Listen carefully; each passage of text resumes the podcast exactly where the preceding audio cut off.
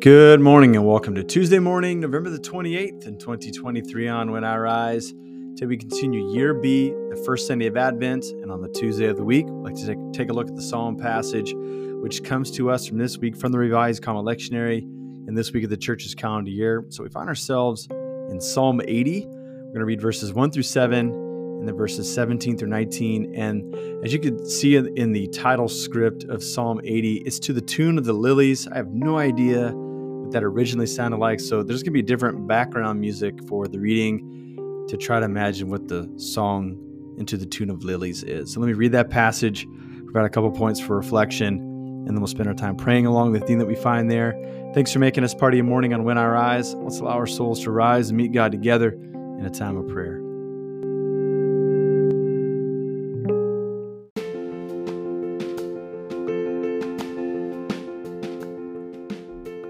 Psalm 80, verses 1 through 7, and then verses 17 through 19. Hear us, shepherd of Israel, you who lead Joseph like a flock. You who sit enthroned between the cherubim, shine forth before Ephraim, Benjamin, and Manasseh. Awaken your might, come and save us.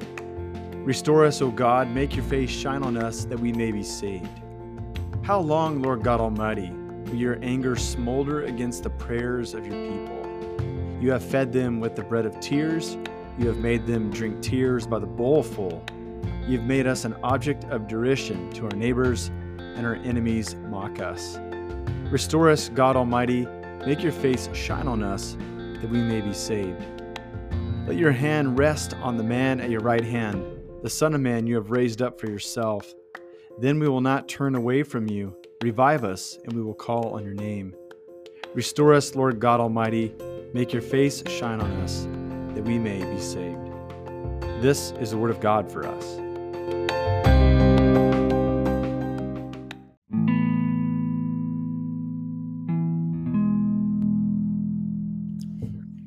Well, I hope that you like that change of pace and tune. It's kind of it's kind of nice, right? But one of the things that's kind of decentering is if the tune of the covenant of the lilies, as some titles say, was something upbeat like that.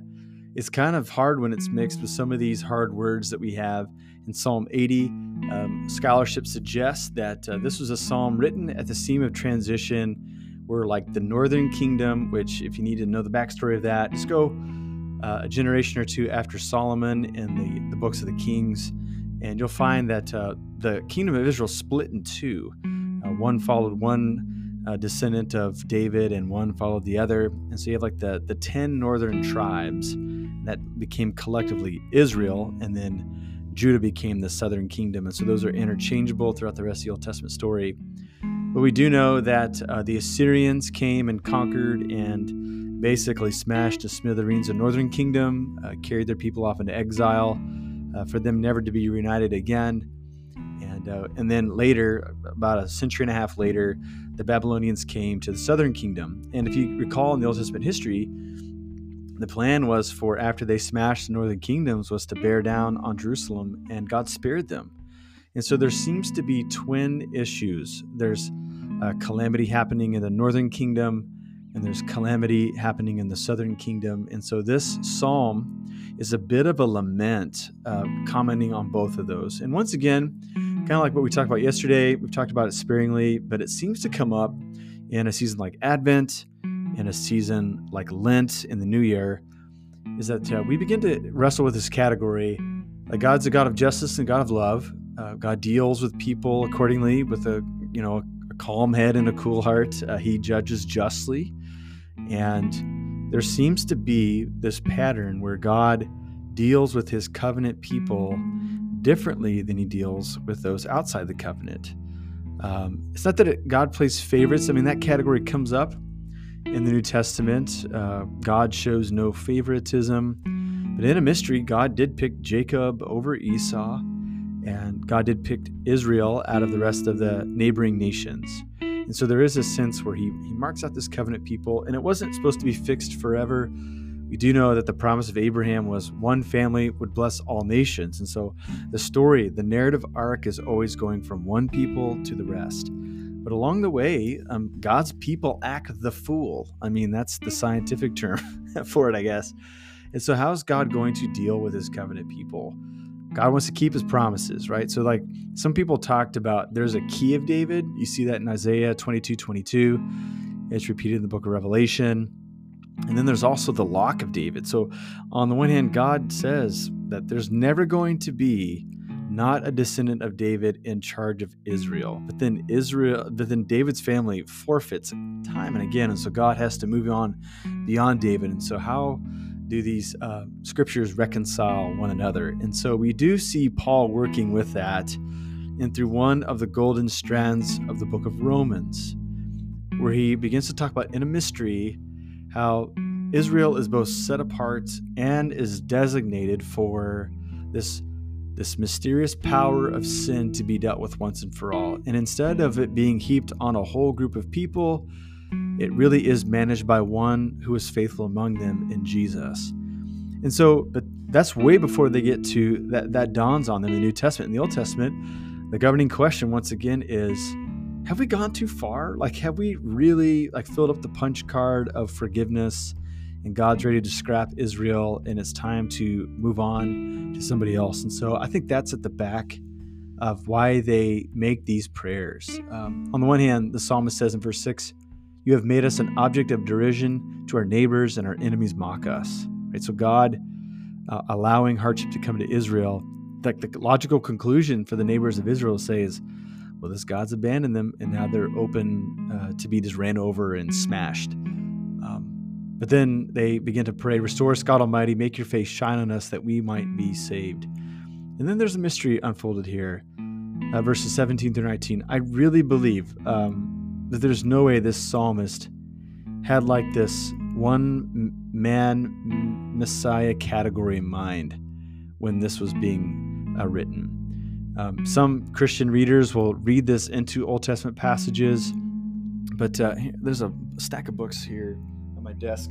There's one that I would highly recommend. It's written by a couple of Jewish scholars who are familiar with Christian interpretation, and they give a helpful guide to say, like, how do you read some passages with and without Jesus? And they're not trying to be disrespectful. They're just saying before Christians were able to engage and comment on the Old Testament text, there was this huge lineage of interpretation. And it's just worth considering what the first audience would have heard first before we read Christ into them, uh, before we see, you know, even Christian writers do in the New Testament. Uh, like I'm thinking about the Gospel of Matthew, and I'm thinking of Paul in places like he does in Romans, where these scriptures from the Old uh, have like new light shed on them because of the Christ event. But this book is called The Bible with and Without Jesus by Amy Jill Levine or AJ Levine. Uh, it's co-wrote by another author, but uh, she's probably the scholar in the middle of it. And it's just we're noting that um, we want to see like Jesus being revealed again and again, and I think it's because we so want everyone who has any familiarity with the Bible to say like this was the story that was always going to happen, and there is a sense that th- this is what it was. I mean, you look at places like Luke chapter 16 and Luke chapter 24, uh, where Jesus in Luke 24 in particular, he from the law and the prophets bears upon these two disciples on the road to, um, to Emmaus um, that the scriptures reveal the suffering of the Messiah and the resurrection from the dead. And all of a sudden, light bulbs begin to turn on.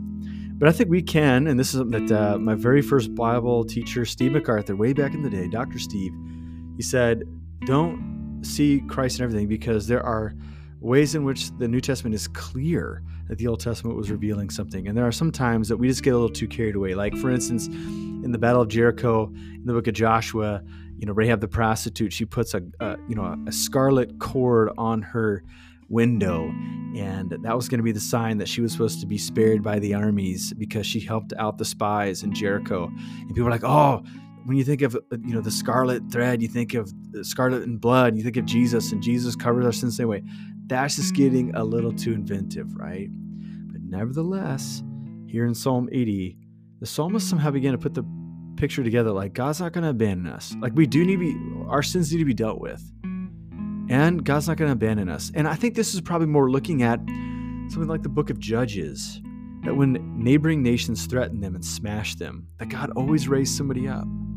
Somebody with power, somebody with administrative skill, somebody who was winsome, somebody who could fight in battle, uh, to fight back the enemies and restore God's people once again. And I think that's, that's what they have in mind. And so ultimately, Psalm 80 is a psalm of deep trust.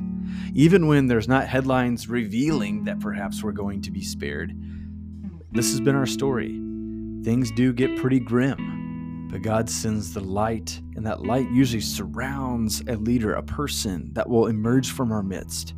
And we get even further light on that as we come into the Advent season, as we learn what the people of Israel, which means to wait and to pray and to ask God to help us and to save us.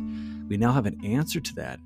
The answer, once and for all, is Jesus, born from Israel under the law, and he redeemed those under the law and those outside the law to be God's one people. So, with those things in mind, let's spend some time praying to our God this morning.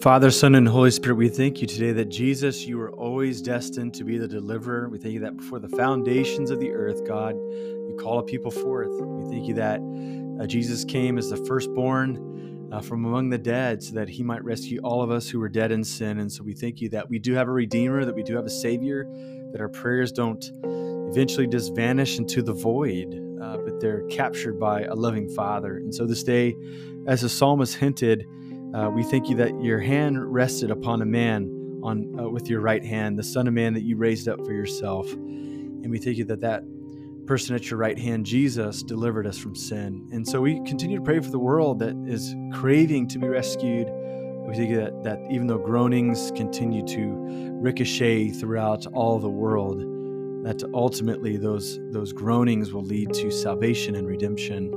And so, God, we just pray that your name would be lifted high and that you draw all people to yourself and that people uh, would be would be willing to come into the light and to be rescued and saved. So start with us, uh, redeem those lost parts of who we are still, bring them into the light and allow us to be restored, we ask. In Jesus' name, amen.